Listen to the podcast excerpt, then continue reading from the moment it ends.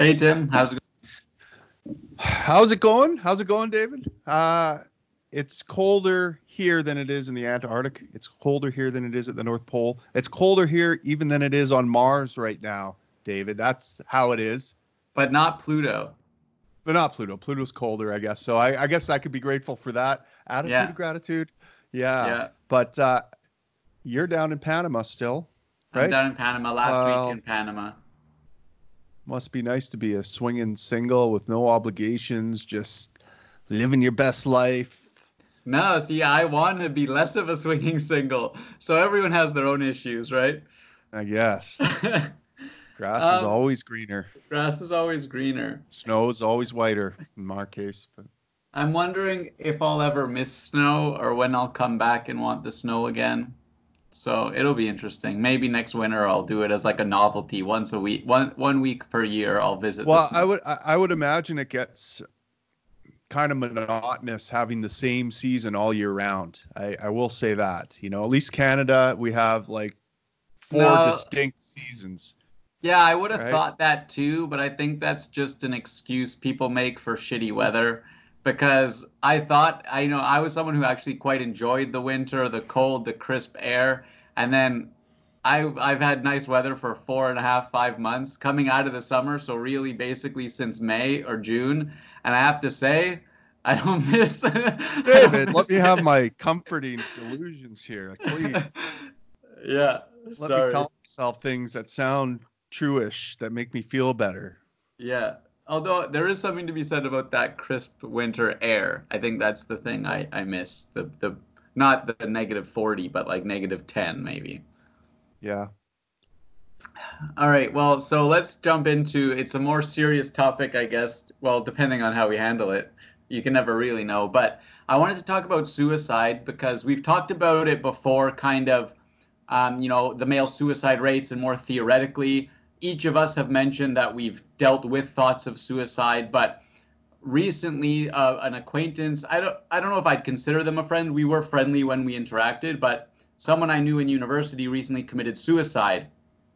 And it's got me thinking i mean i think the entire conversation around suicide is really harmful but i also this is the first time i've seen it so explicitly and directly linked to this idea of altruism and really sacrificing yourself um, because this is a person. Well, first of all, just to give some background, they posted their suicide note on Facebook, um, and so like I, um, it must have been at two or three in the morning. I woke up at like 8 a.m. and I saw this suicide note. Um, and then like people commenting, like trying to figure out what's going on, how to help this person. But uh, unfortunately, it was too late. Um, but it's interesting because this was kind of the typical person who helped everyone, right? And so people are like, you know, this person helped everyone. They're such a kind person. Um, you know, how did they end up doing this? Or, you know, how, like, it's such a loss. But even in the messaging around, you know, this person's loss, there's these discussion points of how they gave so much of themselves. They gave, they put others first even to their own detriment. Like they literally say things in this tone, not understanding that that's the fundamental problem. That this person, like that is basically the evils of altruism, right? Is that they ex- they're expected to sacrifice for themselves, no matter if they no matter how miserable they are. If there's someone else miserable, oh, they have to be happy and help that person or put that person first. And mm. I mean, and the other thing that's really upsetting, that's actually quite meta interesting to me is that so many people are still saying, you know, um, this person, like, may they rest in peace, like they're at peace now. And actually, like, I think that's wrong and that's a horrible message to send people that no, this person's dead. They they were clearly in misery and they died in misery. They're not at peace now. They're just gone in nothingness. And actually, a couple years ago, I recorded a video with this person about mental health and talked about that very point about wow. how when like someone eh, kills themselves, we should not send messages they're in, at peace now because that perpetuates to other people struggling. This is a good escape. I can f- reach peace through suicide, right? right? And it's like no, this. So that's where my initial thoughts are. But I'd, I'd be interested in yeah talking through this a bit because the newest aspect is yeah it's so clear to me that this person sacrificed his well-being for others and then couldn't handle himself and killed himself and you know people don't see it as a problem and people are still like yeah rightfully so. They they they need to do their own processing. They need to you know get over it or or work through it. But they're i don't know that uh, my opinion is no this person gave up. Like i'm kind of mad right? Like i've right. struggled. I fought through um i'm just kind of mad. This person gave up and let's move forward. Obviously i wasn't as close as some people with them but so i'm also wondering like i'm not heartless but it comes across as heartless right? But this person quit. Like yeah. they gave up. And especially as someone who tried to advocate for um, mental health things right? This is a terrible example. If like it's it's and then it self defeats the purpose. They spent their whole life dedicated to others mental health and then they're the worst example possible right so yeah. i don't know that's well uh, i mean that, that that's quite often the case i've noticed that people um, who have struggled with mental health are the ones that are that are doing their best to help other people um, yeah i mean man first of all sorry for uh, for the loss of your friend. Uh, you know, I know you're angry and all that. I think that's normal to be mm. that way. Um, you know, I I've had people pass from suicide, and I certainly had a lot of anger towards them. Um, al- altruism, you know, I, I have a difficult time understanding what's altruistic and what's not from a Randian mm. perspective. Um, because you know like people give Ooh. for charity but rand might say well that's not altruistic that's your you in, know what i mean yeah and objectivism altruism is sacrificing a higher value for a lower value that is someone else's so it's only like if you put someone else literally before yourself yeah um so I don't, I don't you value I, that. But here, person. but here's here's the my, the difficult part I have with understanding that. I, I just assume that everything a person does is selfish, like they're they're there's some they're expecting to get something out of that. Uh, you know, like Mother Teresa, you could say she was completely altruistic, but another part of me just thinks no, she was just getting off on being a sadist, right? Keeping people poor and like, uh, uh, you right, know, doing. And- and, you have to get into people's internal motivations, right? It's really they right. have to know what the reason, what they think is good. And but I mean, me, me, Mises, uh, you know, I kind of like human action as a better frame of reference. It's like people act because they they move from from a state of their current state to what they see as a more desirable state. You know, so like humans act, that's an axiom um, right. And they and they act for whatever reasons they act for. Now, uh, you know, Rand would try to, you know, plug that into a formula and say, well, this action is irrational, this action is rational, and blah blah blah.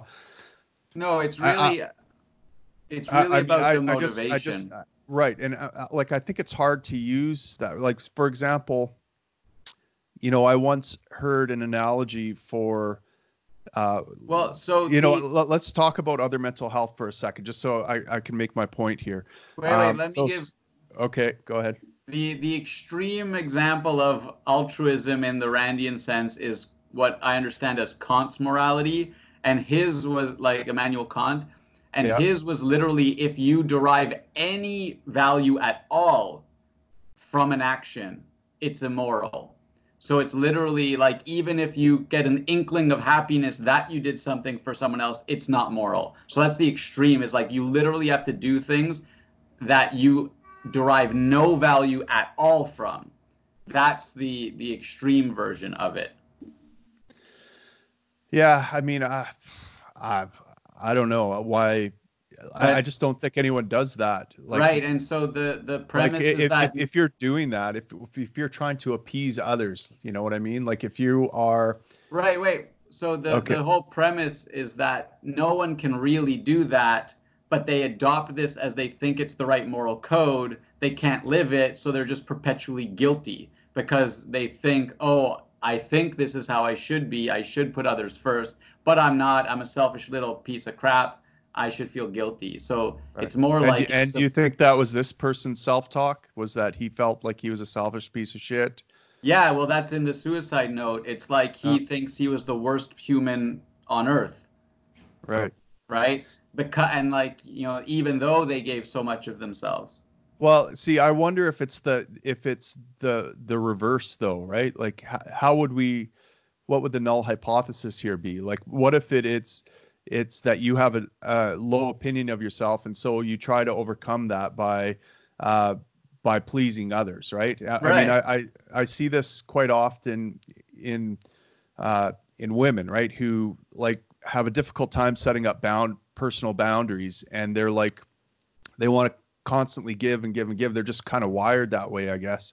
And at a certain point, they're like, "Oh, you guys don't appreciate me." Like, e- even though no one asked them to do that thing, they, they're just like, they're trying to get some some consideration, right? They're and they're Yeah. getting and they're doing a, it in a tragic way instead of saying, "Hey, listen, I could really use some consideration and some appreciation here. I have a human need uh, Yeah. to have some connection." They will go out of their way to do all these things for others that they're expecting something in return for, right? Like it's almost like a transaction. And I wonder if if if this person was like I had such a longing for human connection and had that need that they they were just go, you know they were they were bending over backwards for others try, hoping for some reciprocation or something in return and never getting it and you know Yeah. rather than doing some internal work and you know because i i, I think that But- um Yeah, then it comes down to where why did they think one is the answer versus the other? sure, And I think oh, that's fair right? And I think Yeah. I mean we're taught, right? Like, you know, give someone else happiness and you get yours, right? And it's like Right. but like making someone else happy makes you happy and like these sorts of things. So I do think that's part of it.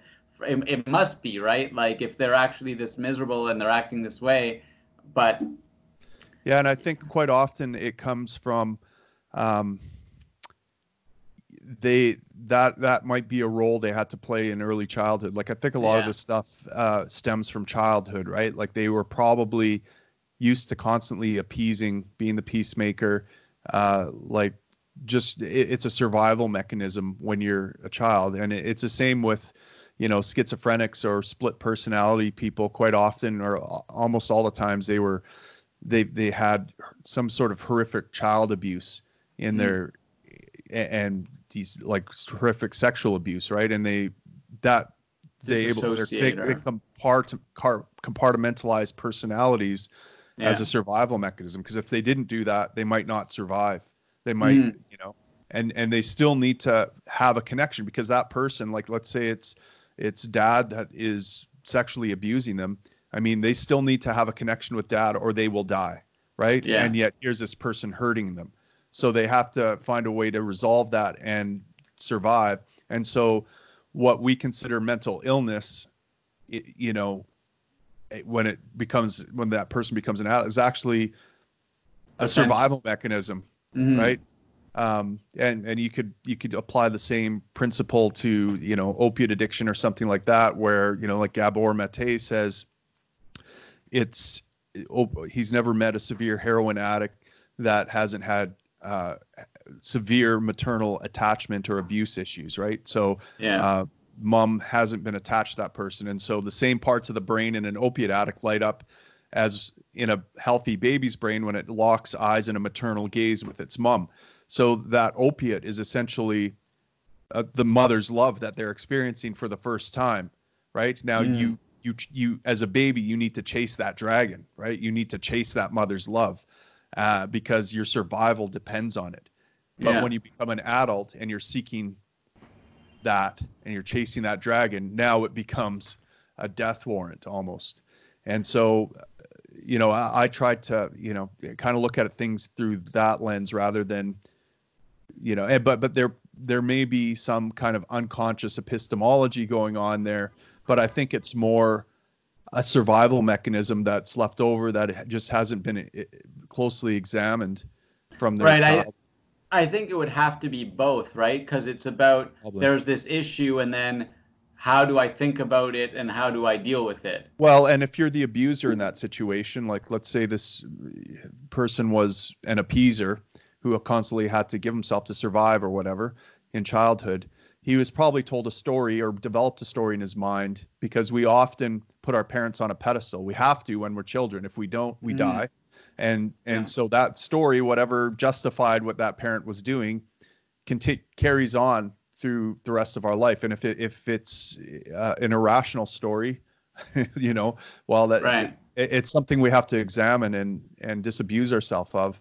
Um, you know, and and that requires therapy and all sorts of things, and you know, probably getting mad at your parents and and you know confronting them and um, yeah. all that kind of thing, or at least abstractly confronting them uh, in a therapist yeah. office and and understanding that what they did was wrong.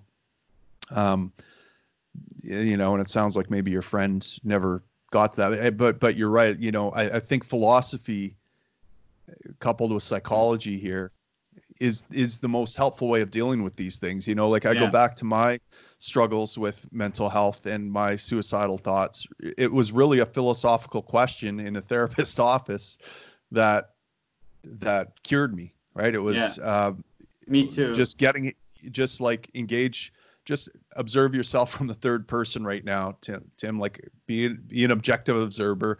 Is what you just said correct or not?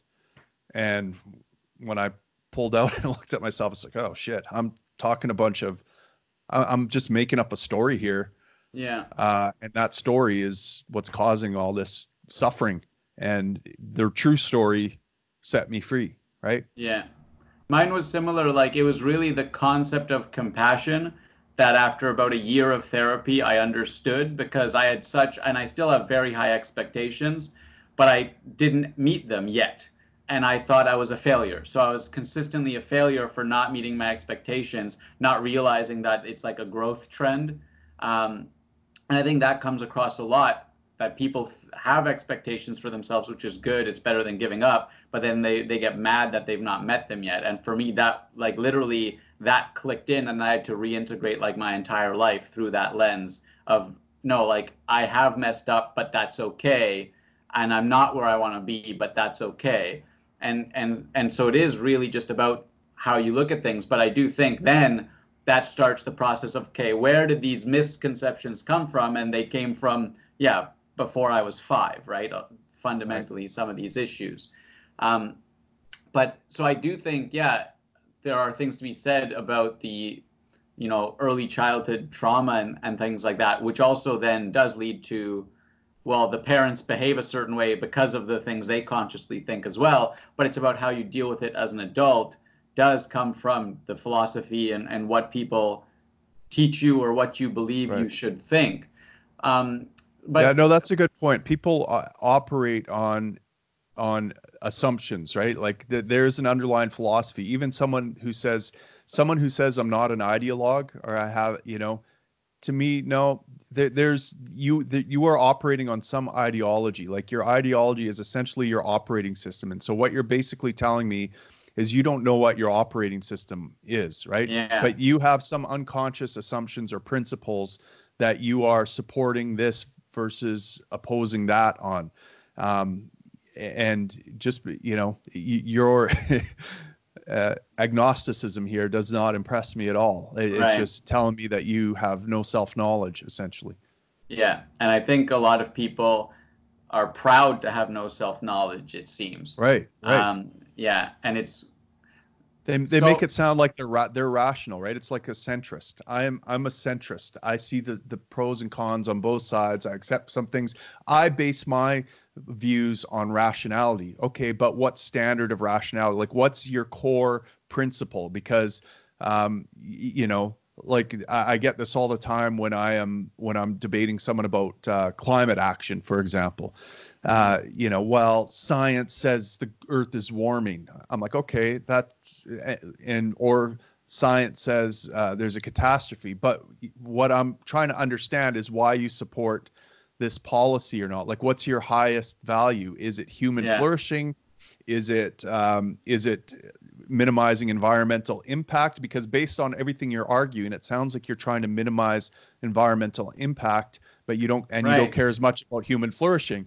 But right. and people that that suddenly they get throw up a bunch of fog and cognitive dissonance because now we're getting closer to the root of the the conversation and they don't Yeah, they want to avoid So I would then cl- claim that that's fundamentally people either put themselves first or fundamentally put other people first.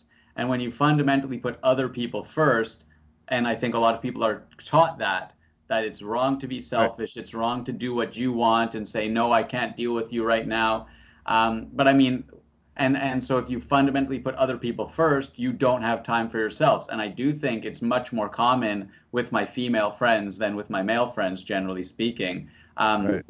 That they give so much of themselves and then they're exhausted and miserable and don't understand why no one gives for them, but they also never ask, right? Um, And it's interesting because some. So I did a three-week mental health program at North York General Hospital, and it, multiple times in the group therapy, what came up was that people, because you know the the people who were really struggling needed to tell people sometimes, I know you're struggling, but I can't be there for you right now.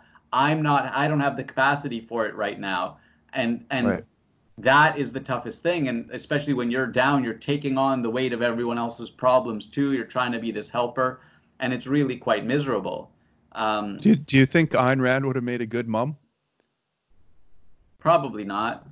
no I don't I- think so either Um, but I think she also chose to not be a mom, right? I don't think she had any, she had no, No, interest uh, in it, right? yeah probably for the best you know and the, the reason Yeah. i in my mind she wouldn't make a good mom is because she doesn't have that gear because that that that is what essentially makes a good mom is a person who like has no boundaries like just continually sacrifices themselves for that little bundle of joy you know what i mean you like you I- cannot no, sit I- there and think uh, from a, an epistemological or philosophical like that would potentially threaten human survival i think I think that that's you're half right because we won't go into it now, but my experience with my mother is that she thought she was doing that. She tried to do that, but because of her philosophy and the way she thought of the world, it was actually hugely detrimental to me because she she kept claiming she was doing that. She wanted to be doing that, but the way she viewed the world, that's not actually what was going on. so it was fair like enough. Let's move on. I, I'm I'm curious Well- about. Uh, sorry, go ahead. Well, well, so I want to just bring it back to the they then they're at peace, right? Like this person killed themselves and they're at peace. Because I want to like that to me is really horrendous and really kind of evil to tell people that this person killed themselves and they're at peace. And I think it has religious. I mean, it shouldn't even have religious overtones because suicide is a mortal sin in every religion I know of. But So there's this idea among secular people that when someone kills themselves, they're at peace. And that really, really grinds my gears. But when I wrote an art, when Anthony Bourdain killed himself, I wrote an article about it. And I and people got really mad at me and said I'm going to trigger all of these people who've had friends who've committed suicide um, because I'm telling them that no, something maybe could have been done, and this person's not at peace. This person died in misery, and I'm interested in your because I've not talked to anyone else who's actually had suicidal thoughts because I have, and you know this is my perspective on it, and I'm being told by a bunch of other people that haven't had that experience that I'm wrong. yeah, I well, I think that um, you know, uh, in my case, I just wanted the suffering to end. I didn't want to, you know, felt like a burden, felt like I wasn't useful, Mm. felt like there was no hope, and you know, this was, you know, just a way to stop stop the suffering in a sense. And I mean, you know, in one sense, you can't blame people who who are suffering and see no hope of that suffering ending, right? I mean, you can take the the obvious example of a terminally ill patient who has uh, a week or two to live and they're in excruciating pain. You know, can we really do we really think that it's terrible if they want to go out on their own terms or you know in a painless way or something like that? Um, you know, in some ways, I think people struggling with mental health issues. But but again, it's irrational to think that the suffering is going to be endless, right? Um, so so yeah, these people died. They they were in suffering. They're not at peace anymore because they're not at anything anymore. Right. Uh, they're they're just completely non-existent, right? It's not like they're you know flow. You know, if you're religious, they're burning in hell, so they're suffering Right. eter- eternal torment. Probably, uh, they're not floating around in heaven. Um, but the reality is, they're probably just nothing. You know, Right. whatever they were before they were born, uh, like just uh, dust. Nothing. Uh, yeah. Yeah, no, absolutely no hope, nothing, and a shitty legacy that they've left behind uh, to other Right. people. And in in my view, like I think that's important for people to understand because it perpetuates itself. Then, if you're telling people, uh, you know, this puts you at peace in some way, but also I think so, like someone who advocates all these mental health things and then commits suicide, they, in my opinion, eradicate all of the work they've done. Like I, this person is a null. This person is a negative on the earth, right? Um, but it's Right. hard for it's hard for people to accept that. What something that there's a song by um, Twenty One Pilots um, where he talks about suicide, and he, it, it talks about um, how now if like he killed himself, there'd be all of this like you know a big thing on Facebook supporting him, and oh what a Mhm. what a sad loss. And he basically says, if I lose my battle, move on. Don't do this Right. for me. If I lose my, I mean, he's Christian, so he like probably thinks he would be burning in hell but it's still the premise like no if i lose my battle then i lost and i'm not anywhere like mo- or i'm not anywhere worthwhile move on and like that is i think a really important message but you don't hear it Right. anywhere Well, you know, but uh, uh, to play the the other side of the coin here, um, you know, and it's difficult when you're grieving, especially like when you've lost someone who you know and it kind of catches you by surprise and uh, you're angry at them and all those kinds of things. Um, you know, eh, like what's what's a more rational approach to grieving? Is it to uh, write that person off and put up a wall and say like you're nothing to me anymore you fucking idiot kind of thing. Or Right. is it is it rational to get through that grieving process to say you know what? Here are some good moments of the life. Here's a lesson i can learn from this. Here's something good i can take out of this and use it going forward. Um, and you know and, and try to avoid that tragedy in my own life or help other people avoid that tragedy by you know like what was there something was there some point of intervention that I could have noticed, or was there, you know, for the, for future reference to stop someone I care about from doing this? yeah What are the lessons we can take from this, right? And and to me, that's maybe, you know, both of them are legitimate ways of looking at a situation. It's like, you know, what I learned in grad school was in in terms of organizational consulting, but you can apply this to s- examining yourself or examining the way you move in the world. You can look at all the things that are wrong and try to fix the negative aspects, or you can look at all the things that are right, that are going right, and you can leverage those and uh, expand those, right?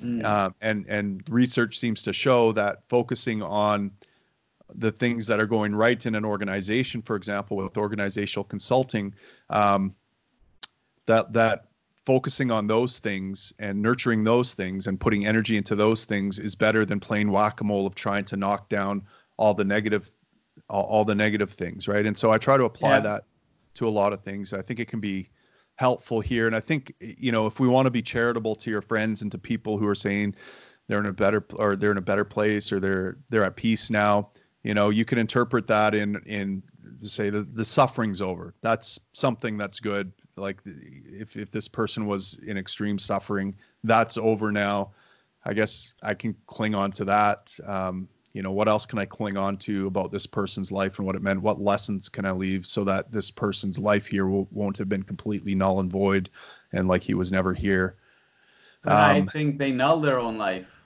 right? Like Yeah. that's their life is of no value to them. So I would like the best way I can honor their last decision is to make their life null, right? Right. Like, but here we are doing what- an episode on suicide and mental health. So thank you, person who died, right? No, I that's terrible. That's terrible. Well, it is terrible, but no, I, I'm, there's a serious point here in that it, this person is still take, occupying mental space, right? Because there's a grieving process. They're still in the, in your brain somewhere, and and as an individual, like put aside that person. Let's just talk about what's going on in our own minds right now. um, we're trying to resolve this and figure this out. And you know the the you know the the kind of folk wisdom that people have of saying that this person's at peace now you have better language and clearer thought of of encaps okay they're no longer suffering um, there's a number of reasons that led to this suicide that might have to do with altruism and constantly sacrificing oneself let's talk about this openly in public and try to avoid that. I mean, these are all good things that are coming out of that, right? And and focusing on those as opposed to focusing on uh, this person was null and void and this and that. Well, um, yeah, let's not make our lives like that. That's how we can derive something positive out of this. Um, but I, you know, I don't know. That, yeah, it's difficult to navigate regardless, right? Um, I just, yeah, I suppose my my fundamental thought is that almost everyone is talking about it the wrong way and right. so it's about how do we at least start talking about it openly because yeah t- like people would not be pleased if i was talking to them most people would not be pleased when i talk about it this way but it's also one way or the other this is my grieving process right as yeah. well but it's somehow wrong because um, it's not the the oh well, it, this was and I, I agree with you. Like whenever there there's a tragedy like this, I mean, it drives me nuts hearing people talk about how, well, we need more mental health resources, and you know, people aren't giving enough and not doing enough to stop this. And in the in the meantime, if you bring up the fact that it's this culture of victim victimhood and oppression. Yeah and constantly needing resources from the outside that is actually contributing to mental health problems. It's it's because we're afraid to confront facts about mental health. Hashtag Bell Let's Talk. By the way, it's that time of, of, of year. Um, it's our failure to confront the the hard things, like that. The story in our head might be the thing that's causing our mental health, like that. Uh, I might be caught the the author of my own mental health problems rather right. than the outside world. And actually, you know what? You're the culture around me might be helping to contribute to that as well by reinforcing that narrative in my head that I'm being oppressed by the by the reality, yeah. by my job, by you know the the call I was just on. Yeah. Um, no, that that could just as easily be an opportunity for improving my mental health, making me more resilient, more anti fragile, more able to handle all of life's difficulties. But if yeah. you bring that up, uh, you're a you're a pariah. You are, right. you know, and and that is because a real problem. You're supposed to be a victim. Yeah. All right. Well, I appreciate you uh, helping me talk through this and understand it from a couple different perspectives.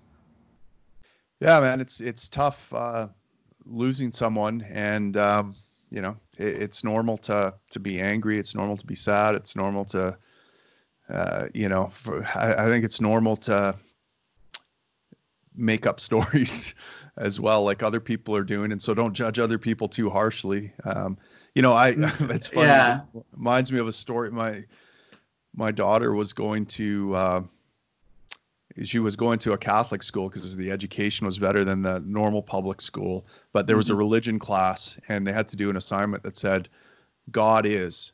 And then write on this poster board what they thought God is, right? And we got called into the teacher's mm-hmm. office because Summer did a bad thing.